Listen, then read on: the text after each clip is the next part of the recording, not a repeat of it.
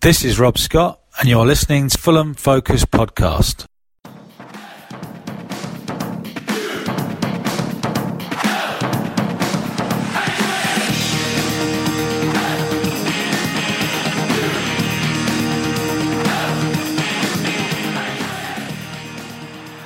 Well, what a double-edged weapon the last two games have been. Sliptrovic and his pen certainly aren't mightier than the sword. After singing the blues with a wonderful historic win against Chelsea at home, we had 2 days to prepare against one of the best teams in the country, unbeaten at home. A good effort which came crashing down with more penalty woes and a sucker punch in the final minutes to lose the game. Sadly, our blues singing became out of tune. Nonetheless, we stand tall at sixth and still have the sense to see what a terrific time it is to be a cottager. With us to talk about everything are Messrs Matt Statoata and Dylan Chavas, with me, J Mac, on your Fulham Focus podcast.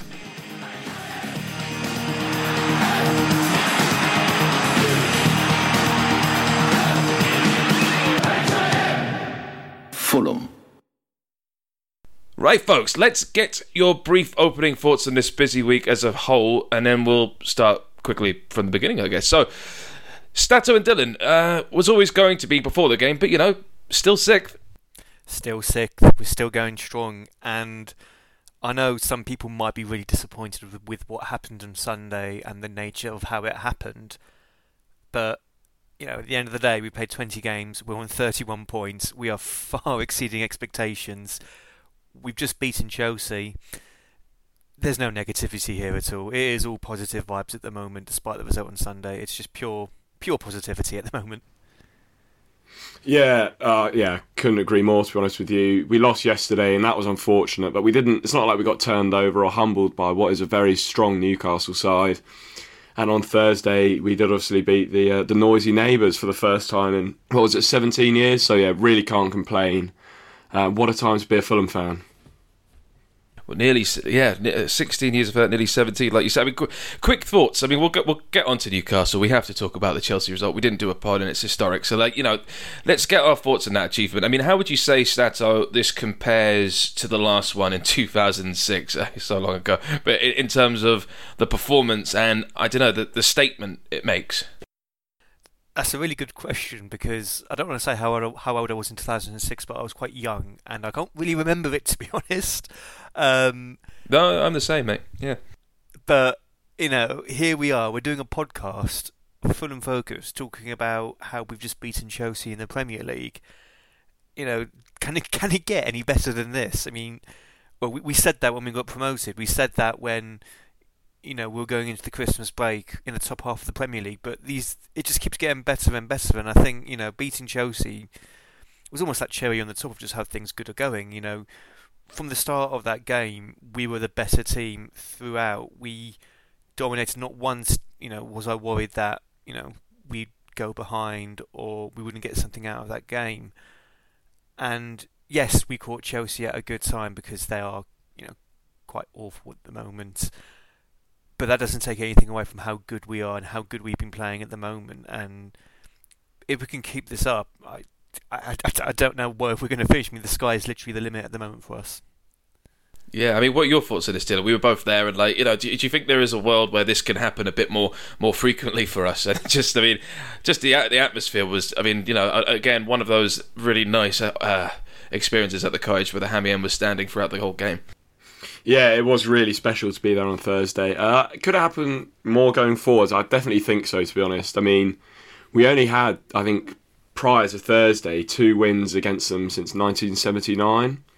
So, obviously, you know, we've spent some of those times in different divisions. But, no, I think going forwards, the way we've been playing, there's no reason why it can't happen a bit more regularly. I thought we played exceptionally well on Thursday, you know, regardless of you know, Chelsea's form or the state they find themselves in. I thought we were really impressive and good value for the 3 points. And yeah, I mean, I can't really remember much about the last time we beat them, partly due to the fact I was 5, but I know that was also a one goal win, and Luis Boa Morte was in the vicinity as well, so I guess maybe he's the key to beating Chelsea. Maybe. I mean, it seems to me from the information that I've been gathering and just remembering it slightly is that when we beat Chelsea last time, it was more of an upset. And when I say when I said at the beginning to Stato, I mean, what sort of statement does it make? I think it shows how we are here to stay this season in particular, but also just how we are maybe entering a new type of phase with Fulham where we can do this more frequently, as you say, Dylan, but also just that, I don't know, it seems to me that actually Chelsea they're going for a bad patch at the moment. I'm actually surprised that Graham Potter is still there, but I mean, I think he's probably got a few more games to prove that, but with the signings they're making, it seems like, I mean, the whole idea of him having his whole analytics team stolen by Brighton seems pointless now. They're just buying all these players, Felix and the Arsenal bloke, well, no longer for Arsenal. I mean, it just seems like it's only a matter of time before Potter, you know, it is out of there because of the amount of signings they're making and the ambition that obviously Todd Bowley's putting in. Anyway, I digress. I feel like this is more of a statement of how good we are compared to 2006, and I think we are just the stuff that Marco Silva is doing, we say it every week, is phenomenal, and just, you know, the trinity of Carlos Vinicius, Andreas Pereira and Willian in that game was phenomenal, wasn't it, Dylan? It just goes to show that the culture he's created and just the absolute brilliance of like how we all are gelling as a team. Yeah, it's really been, you know, something special to witness. I guess Silva, you know, he's been simply like, it's transformed the club, I think, because when Parker left, we were in a right mess. You know, Mitrovic looked to be on the way out, and then obviously we had last season where, you know, the 43 goals and everything good that came with last season and the trophy at the end, and then this year he seems to have taken, you know, players that were sort of bit part players at other Premier League clubs like Andreas, Willian, you know, to an extent, and he's just crafted them into completely, I don't know, different players and ones that seem to now be part of a well-oiled Fulham machine, which is, yeah, it's a bit crazy after so much sort of heartbreak and disappointment over the years of supporting Fulham. You know, we finally got a team that's towards the upper reaches of the table, and I don't really know what to do each match day now. Mm. I mean, I'm surprised, Stato, that I thought that... Yeah, I mean, go on. Sorry to interrupt, but, you know, I just wanted to point out that, you know, as a promoted team, our first objective is to always just stay up. And from that, you have a solid foundation to build on. You have a solid, you know, base that from that you can then become a top-half Premier League team because you stay up in the Premier League, you get that Premier League money, you can build on that. And then eventually you become that top-half team. You can challenge for Europe and you can go from there. You've seen it with Leicester. You're seeing it with Brighton now. We've seemed to kind of skipped a lot of those steps, and we seem to have just gone straight into the top-half aspect of it, which is quite phenomenal and incredible. And it's exciting because if we can do this now with... I wouldn't say we've had limited resources this year, but we've been quite clever and smart with transfers because we've been quite constrained with... you know, with who we've been able to buy based on FFP, but we're staying up this year. We're going to be in the Premier League next year. What are we going to do next summer? What are we going to do next year? It's just really exciting, and, you know, it's just so good to be a Fulham fan at the moment. I mean, it's incredible. I mean, the 5 wins on the bounce that was, and also just there was talks of a Marco Silva contract announcement. I'm kind of disappointed they didn't announce it the day after that, before the Newcastle game. It still hasn't been announced. Maybe it's they're still being working on it, or maybe it's already been signed and they're just waiting for a win to actually to announce it in good time. I'm not too sure. So someone who was also brilliant in that game against Chelsea, we've had the podcasts out from all the outlets, we've had the articles, we know about Carlos Vinicius, we know about Pereira, we know about Willian, we know about how everyone was brilliant. But someone I want to actually just double down on who everyone else is saying was brilliant again is Bernd Leno was just so good this game. And I don't know. I mean, is he on a trajectory now? And I feel like I'm always asking this fucking question. But is he on a trajectory to you, Dylan, that he is probably... but going to probably be better than, you know, Schwarzer, Van der Sar in that regard? Yeah, it's tough to say because, you know, all three of those are great keepers in their own regard, and, you know, picking one that's better than the other two is like an impossible job. You know, Van der Sar got a big move off the back of his time at Fulham. Schwarzer, you know, he obviously didn't. But obviously he didn't have age on his side, but he was a great keeper for us as well. Leno as well can be, a great keeper as well if he keeps performing the way he is. You know, he's very consistent. He's reliable. Sort of everything you need from your keeper. You know, Marco Silva doesn't have to worry if he's in goal, and neither do we as fans. You know, some games he's won us points single-handedly, I thought, like the Leicester game. He was just incredible. Chelsea, he was really good. Yesterday as well, no real faults. You know, the goal, you can look at the defending, but, you know, every keeper's going to concede goals at some stage. But, yeah, he's been another great signing. And how we managed to pick him up for the price we did, I think we only paid actually £3 million in August, you know, plus a few add-ons to come whenever. But even so, he's worth all the money in the world at the moment to us.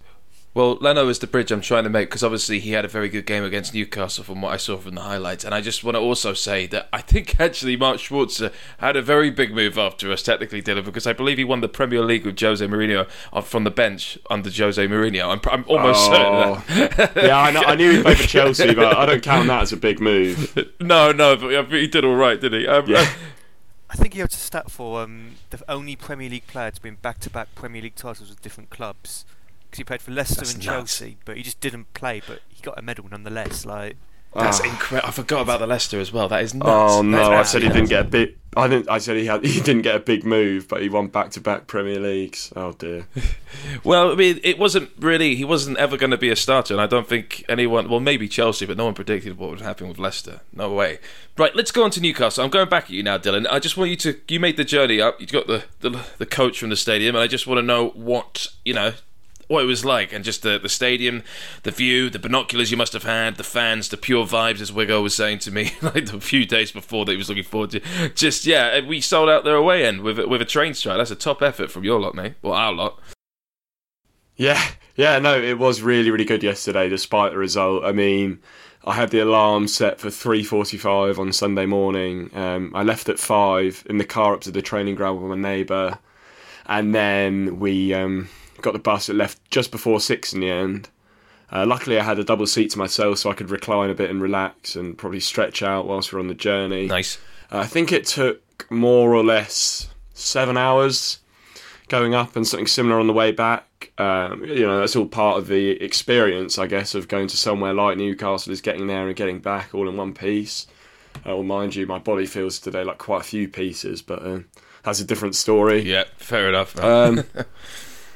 But yeah, the stadium was really, really nice, actually. The sheer size of it, you know, took me by surprise. Obviously, going up all those steps at the start to the away end, which is quite high in the sky.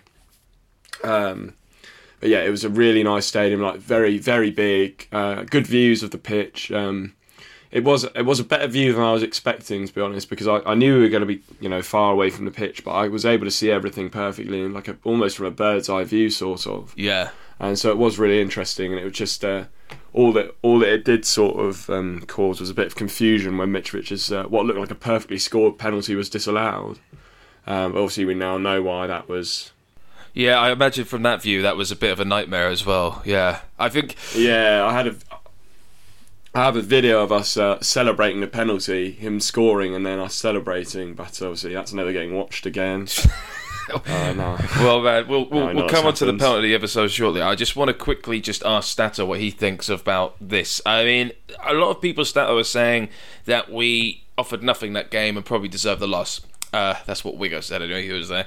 And I just want to know what the other side of the coin might be for that, mate. I mean, a lot of Newcastle fans online have given us a lot of praise. They said that's one of the best teams that's played them at St James's Park. And, you know, some people are saying we defended well, and, you know, Leno again, and... we kept our mirror on quiet. I just would like to know what you think, how we did. Yeah, so I think us saying we deserve to lose is a bit harsh on ourselves. I think that we're going to Newcastle and we're playing away, and Newcastle, you know, they're the third best team in the league at the moment. They've been in incredible form themselves. They're going to get European football of some sort. So going to them, their place was always going to be tough, and given those circumstances, I thought we performed well. I thought, you know, we set up quite well. Obviously, we were going to be the team that would have fewer possession, would have, you know, less possession than Newcastle as the away team. But that's not to say that they dominated us. We had, you know, a few chances, not clear-cut chances, but not quite half chances either. There's a few little moments. I mean, sure, the stats say I think we had like one shot on target, but that isn't an accurate stat for how the game went, I don't think. I think, you know, we did play well, we defended well. Newcastle themselves, they didn't have many clear-cut chances. What I saw in the game was two good teams who are in form at the moment playing a good game of football, and I think a draw would have been more than fair. And it's just very unfortunate in the nature of how we lost that game. You know, an 89th minute goal that was quite scrappy. Yeah. It's quite unfortunate, but you know, that's nothing to be disheartened about from that performance, I don't think. No, I think we can hold our heads high. I just think that there are some things that are kind of irking me slightly. I mean, I shouldn't get annoyed by this. I mean, I've just read an article about sort of certain timeout tactic from Eddie Howe and his assistant Jason Tyndall. I don't know if you saw this by any chance, Dylan. I mean, it's apparently not many people did, but there's this sort of dark arts vibe to Eddie Howe. I don't know if it's because he's did a bit of time off between jobs and he actually spent some viewing of Diego Simeone doing his Atletico Madrid warm-ups or, you know, training sessions. But there was a moment where Eddie Howe is apparently getting Pope to basically watch the set piece as Newcastle have a corner from the other side, and just before Fulham can break, once they've recovered the ball, Pope goes down with a fake injury to stop us countering. I don't know how I feel about that, if it's true. I mean, it seems to be. Dark arts are the dark arts. I mean, there were a lot of little annoying things like that, and I think the referee had a bit of a shocker too, would you say, Dylan? Yeah, I thought the referee had quite a poor game. I mean, maybe just that he was a bit biased towards Newcastle, and he seemed to like give them decisions that, you know... Well, yeah, because there was a moment where, you know, Longstaff just dives from Pereira, and it's just a complete... It's a really pathetic sort of excuse for a free kick being given. Yeah, I felt like we had to do more to get a decision, if you know what I mean. Like, he was blowing for most Newcastle things, it seemed like, and then we weren't really getting much. As for the, you know, the dark arts, but I do remember them going for like a drinks break just before half time. And yeah, I mean, it's one of those things. It's not really great. It's not a great look at 0-0, but I guess, you know, if you need a way to buy some time and it's not completely illegal, like there's nothing to stop you doing it, then what can you do, really? Well, another thing that was mentioned was apparently Joel Linton, obviously is a Portuguese speaker, who spent a lot of his time near the dugout by Luis Boa Morte, and Boa Morte apparently was furious. Well, that you can't stop, really. I don't mind it. I mean, it's some people are going to get annoyed by it. I don't really get annoyed by it, because I think if I was... you know, in charge of a winning team or a team looking to win a game, I'd probably do something similar at some stage across a 38-game season. So I don't want to throw stones in glass houses. I'm quite similar in that I'm not too annoyed either, because we probably do some stuff too. And I don't know what, I can't give any examples, but every team does a bit of shithousing to some form. And, you know, yeah, Newcastle did it, it's quite bad, but... we probably do something as well that wiles other teams. With every team, even if it's not on the pitch, it's just like, I don't know, the away dressing room is tiny and the heat's blasted all the way up, so you know you don't want to spend any time in there or things like that. Every team will have little ways of rustling the other one up, I guess. Well, anyway, maybe it flatters us to know actually how dangerous we are on the counter now, and you know, for Eddie Howe to do those sort of tactics against us actually shows how far we've come and how well we're playing, and you know, away from home to boot. But anyway, I can't believe I just said to boot. Anyway, so the referee, I just want to say, Dylan, really quickly.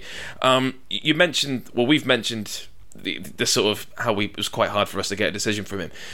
Let's talk about the penalty now. So the original penalty that should have happened, that he didn't give, Dan Burn on Pereira, was the most blatant thing I've ever seen. But then obviously he gives a penalty for Bobby Reid, who actually stamps on a defender's leg, which is hilarious. And I just want your thoughts on that, Stato, really quickly. I mean, at least we got the penalty in the end, right? Yeah, so I've always been in the camp that VAR isn't necessarily the problem, it's the people using it that are. It's these officials that they're the ones that make these decisions. They're the ones that review the footage. They see what we see and they come to their conclusions. And they'll have all these weird bullshit rules and regulations that, you know, backing up that they were correct. But, you know, anyone watching the game, anyone who knows football knows that it isn't correct. And it's kind of getting to the point now where, look, I don't want to sack VAR off because it's all kind of relative, because if we were to get rid of VAR, people would moan about something else. That people were just kind of having this magnified view of things now, which means people moan a lot more because they have this magnified view, and because of that, there's all these decisions. But when there's you know a big penalty like that, which is a clear penalty, Dan Burn pulled him back. It was obviously a penalty. And the fact they didn't give it, it's just so baffling now, and I just don't understand it. It's when the commentary team, you know, they said, "Oh, the VAR team have taken a look at it, and they see nothing wrong with it." But they're looking at the second one now, and they gave a penalty for that, which was arguably less of a penalty.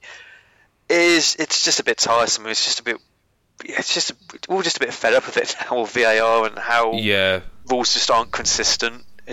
Look. Let's not talk about VAR anymore, and just all come to the conclusion that Mike Dean's a wanker, and then we'll move on. I mean, if we now move on to the real spice of that, I mean, so penalties, right? I mean, Dylan, you thought obviously it was completely legal, and that was a goal.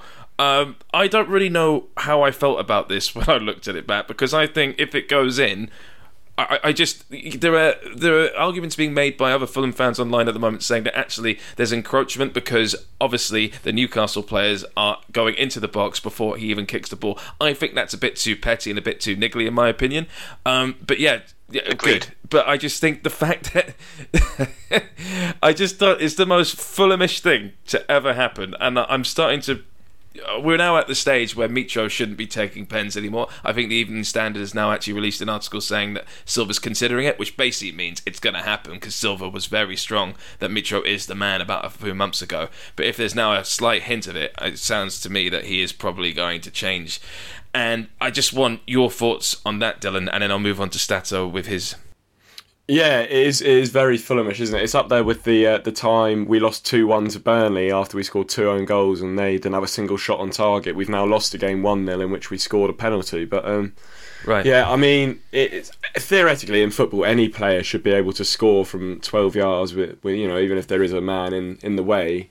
And the fact that he's our number 9, you know, 11 goals this season and 43 last season, he's only got 3 from 6.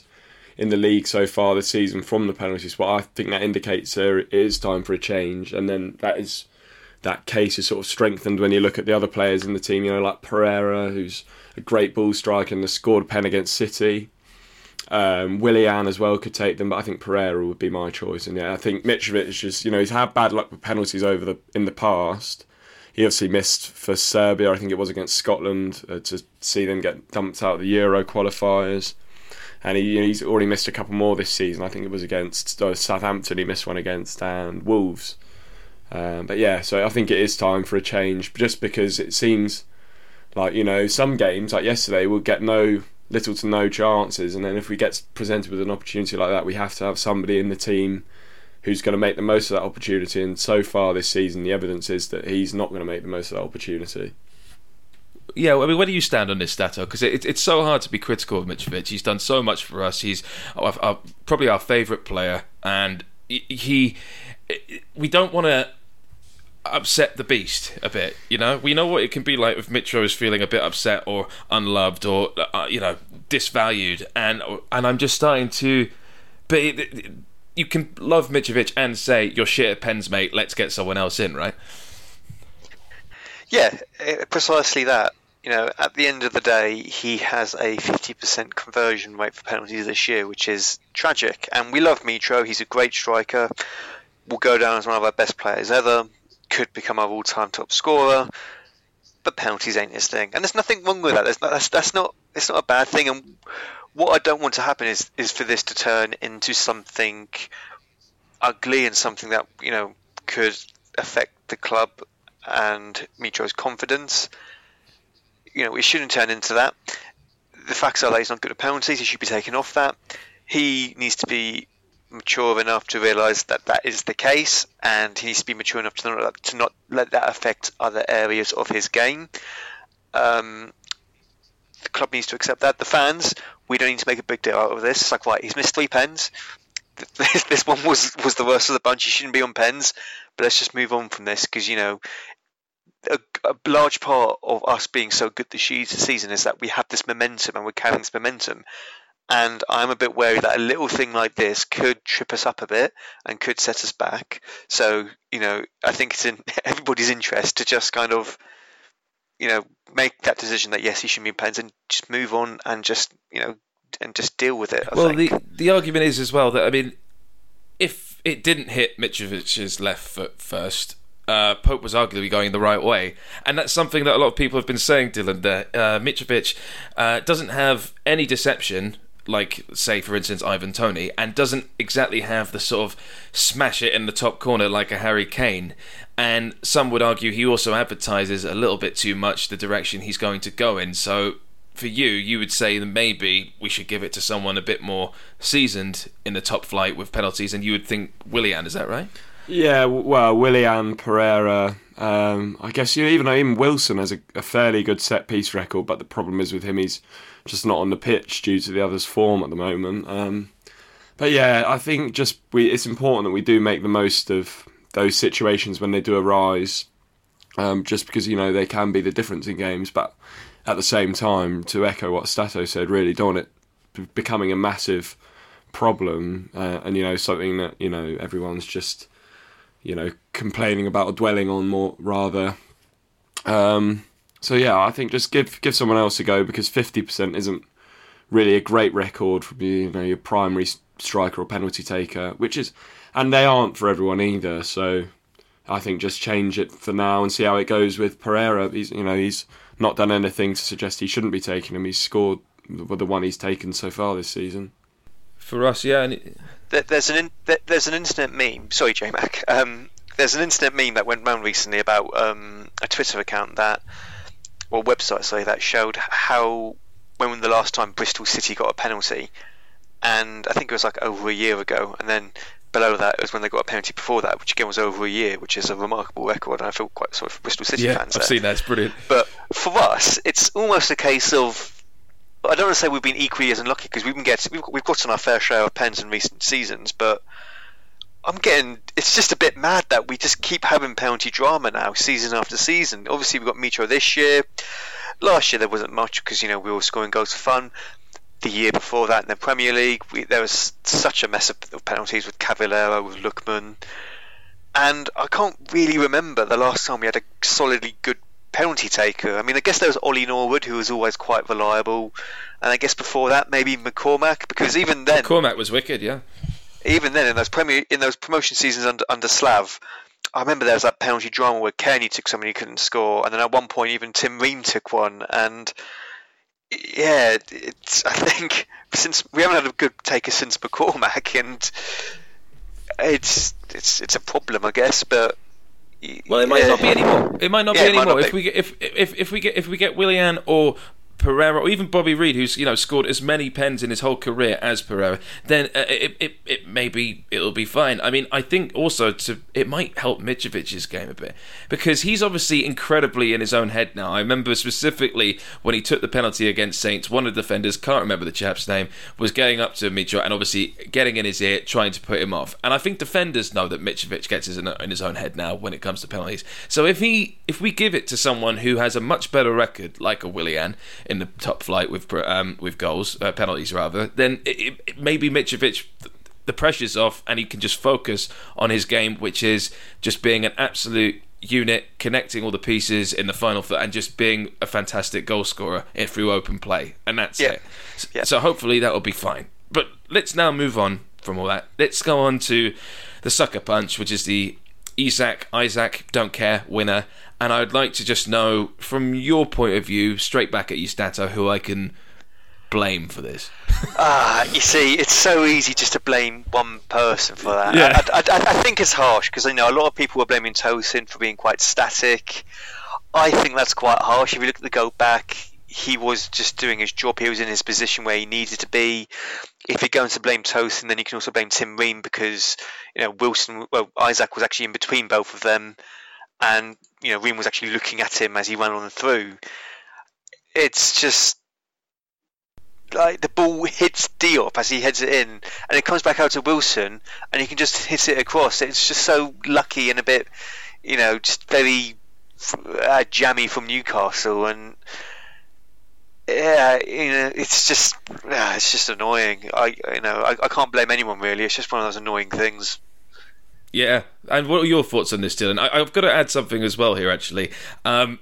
This is now becoming a bit of a pattern, I'd say. So winning goal times in those lost by a single goal. So you've got Arsenal, Spurs, Man City, Man United and Newcastle, who we've lost to very, you know, late on.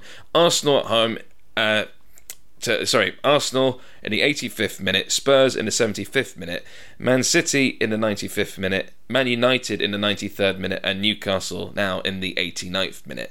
Is this telling us something that we are maybe just have like a bit of cojones in the last few moments against like the sort of the rich six, as it were, Dylan?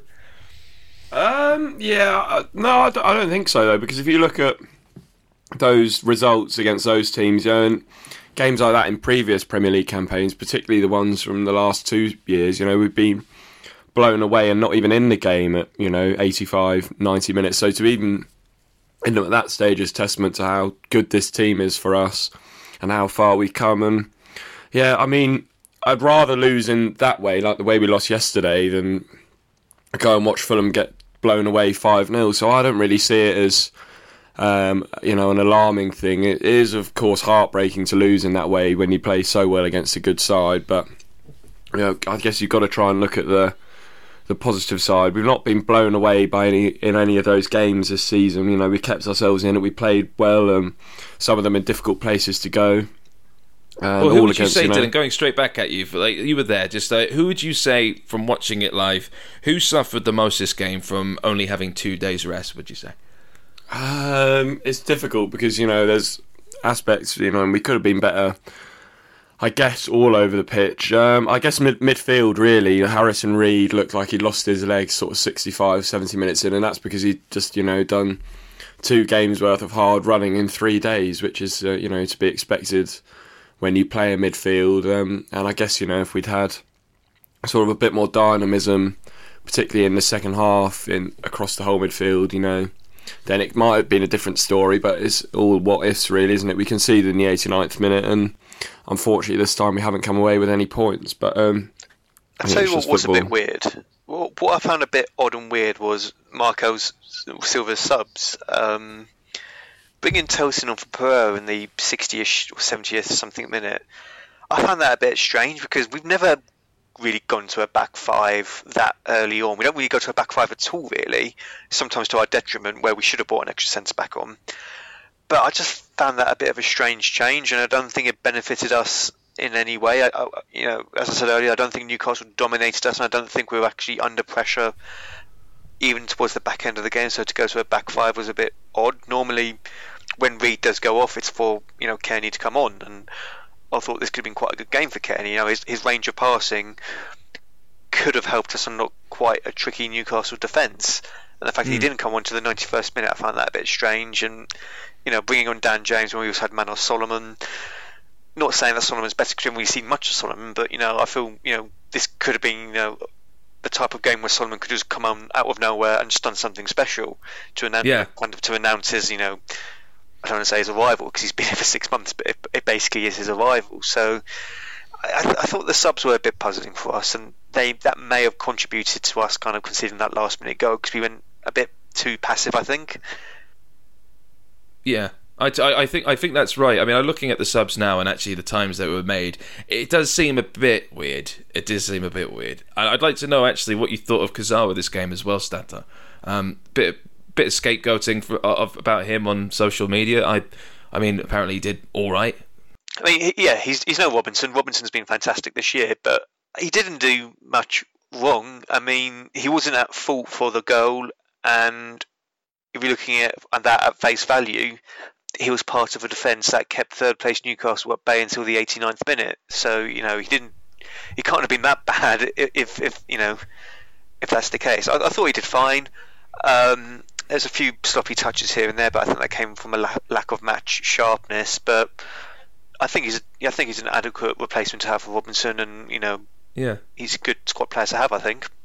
And Dylan, you thought he did a bit of man marking this game, didn't you? Yeah, he was. I think in the first half it was Almiron actually. He was quite clearly tracking rather than, you know, sort of sticking to that left back zone. And then I think Decordova Reid might have been tracking Trippier rather than, you know, them playing strictly down the left hand side. They were just marking the men on Newcastle's right, which has obviously been a big part of the way they play this season. And I don't mind that. I didn't think he really.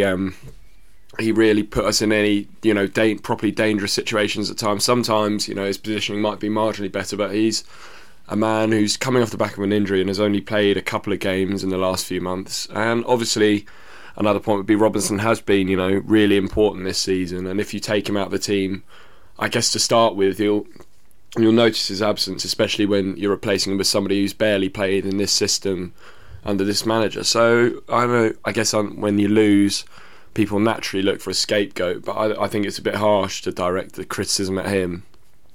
Yeah, I think he played fine. I will actually be honest, and look, this is probably a rubbish opinion, but I mean, I was surprised not to see more of Dan James in this game. I thought he arrived on for Willian in the 78th minute, but I think if you've got someone like Kozawa and Willian linking up, it's obviously going to be quite slow and obviously not have the sort of impact that a Robinson-Willian relationship would.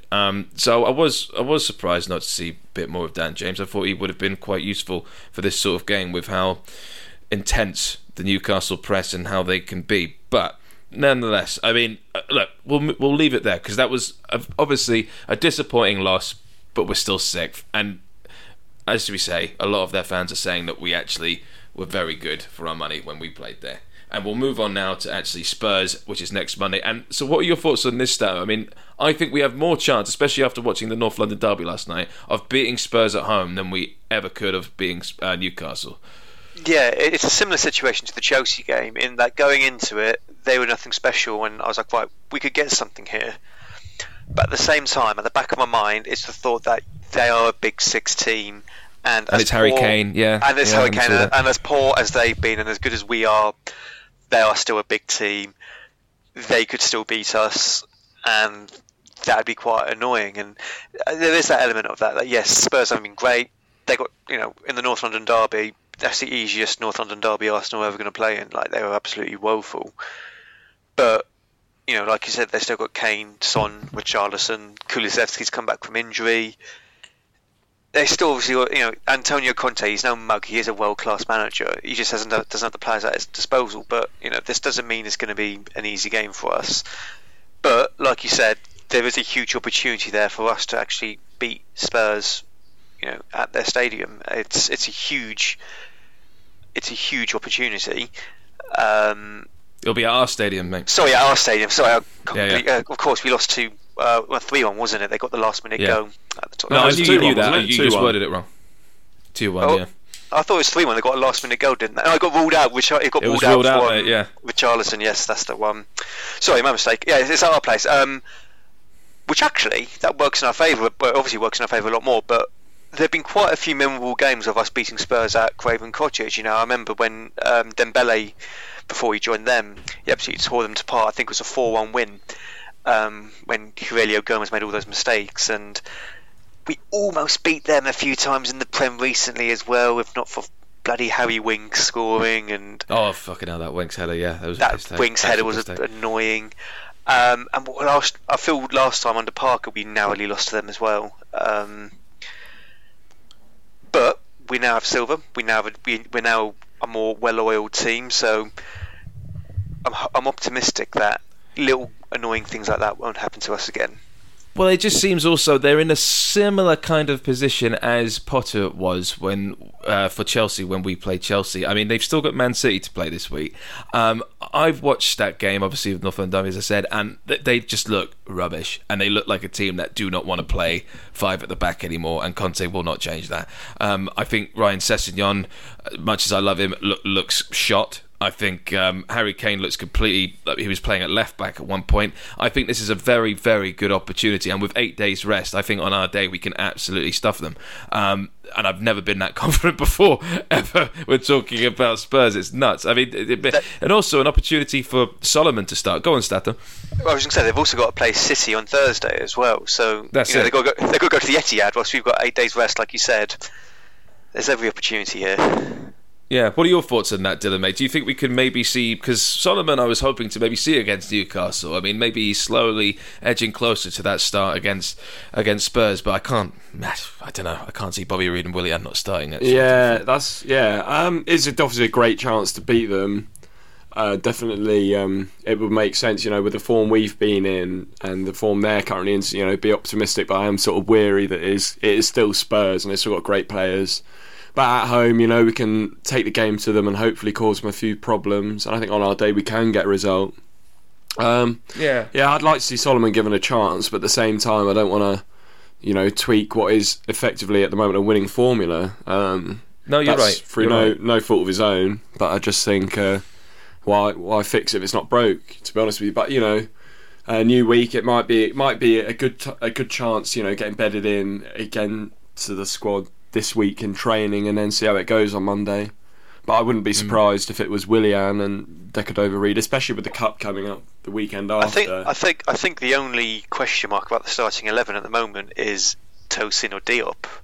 And that's something Silva's been doing intentionally at the moment. Yeah, that's not like a question. I think that's just to keep both of them happy in terms of minutes and managing the load. Sort of, they both seem to get more or less 90 minutes when they're on the field, and then it just seems to be one game. Yeah, I'm glad you mentioned that, Stato, because I was going to say I thought Diop was very good against Newcastle. Very, very good. I mean, some fans have criticised him for not winning enough headers for his height, but I've got to say I think Diop was brilliant, and Tosin not so much, and despite that Chelsea win, look quite shaky at times. I feel like Diop is definitely the preferred centre-back for me in this game. I can see that probably being the case. There is rumours that Tosin might be leaving. I don't know if that is true. I mean, we're looking at more centre-backs at the moment, and everyone's freaking out that Tosin's getting sold this January window because we've opted for that extension to get a bit more money. I don't think that's the case, but there is a vibe that Diop is definitely the favourite for this game, I would say. And... I think so. I think they're both two very good centre-backs, but Diop is just more in form at the moment.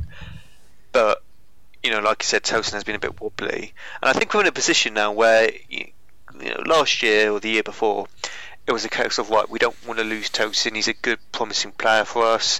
He'd be a massive loss. And now, obviously, I don't want to lose him. I think he should stay. I think if he stays with us, the long-term benefits will be worth it. Especially if him and Diop could form a good partnership, not to replace Ream, but you know, Ream is 35 years old, as good as he is, and long may it continue. We don't know how long it's going to last for, but if he was to leave now, I don't think it'd be as big of an issue as it would have been a couple of seasons ago. Exactly. Well, look, I'm going to move on just to the last section before we wrap this up, lads. And you know, this pod is obviously we're talking about European football. In our pod description, and obviously it's called The Sixth Sense, and you know, I just want to know, Marco Silva, right, is being very coy at the moment about his ambitions for Europe. In my opinion, he's saying, no, we're taking every game at a time. You know, Mitrovic, I remember specifically last season saying he wanted to fight for European football with Fulham when we get promoted, and I'm just starting to think, Dylan, do you think there's any possibility that Silva is actually thinking about a Conference League spot or Europa League spot? Because I don't want to sound naive here, and I don't want other fans to think, God, they're really ahead of themselves. But at the moment, there is like a three-way race happening between Brighton, Brentford and us for Europe. And obviously, Liverpool and Chelsea will improve. They could probably take us over. But I just want to know how realistic you think out of the three of us, one of us actually making one or two of those European spots in whichever competition it is, like the likelihood is. Yeah, I don't think it's too unreasonable. I'm not saying it'd be us that'll make Europe, but I don't see why one of us, Brighton or Brentford, could get one of those spots. I think Brighton in particular look really good. I do think Chelsea and Liverpool will improve in the second half of the season, which I guess is to be expected. You know, Chelsea will throw money at their problems until they're fixed. And Liverpool, although they're going through a bad patch at the moment, they surely can't stay in this sort of, you know... I watched a bit of their game on Saturday. It was an abject performance. They surely can't be that bad for the rest of the season. And both of them will pick up points and sort of, you know, turn over a new page in the next couple of months, I'm sure. But yeah, I think there is a chance that one of us three teams could get a European spot. And, you know, we've made it to the halfway point of the season and we're in sixth place, which is really good going. And it would be silly to sort of, you know, take our foot off the gas in the coming months and just sort of slide into mid-table. So we'll see what happens, but I don't want to say anything too soon. I think there's two things here. The first is that because of the World Cup, we have only just got to the halfway point of the season, which, considering where we are, we're mid-January. Normally, we're just over halfway, and you know, it does feel a bit weird that it's only the halfway point now. It feels like we're past that point, but we're not. It's now, so there's still plenty of games to be played. And the second thing is that, you know, in England you do only get 7 European spots. You can get more, but that is contingent on teams already in Europe winning a European Cup but not being in a top 7 spot. So if West Ham win the Conference League this year, there'll be 8 teams in England because West Ham aren't finishing 7th. So there's 7 spots, and you know, normally recent years gone by there's been a big 6, and 9 times out of 10 the big 6 finish in the top 6, which leaves, you know, a 7th spot, you know, to go to a West Ham or a Leicester or Wolves. Occasionally a team may be good enough to go beat one of the top 6, but that means, you know, West Ham can finish above Spurs, and then Spurs finish 7th and they get that.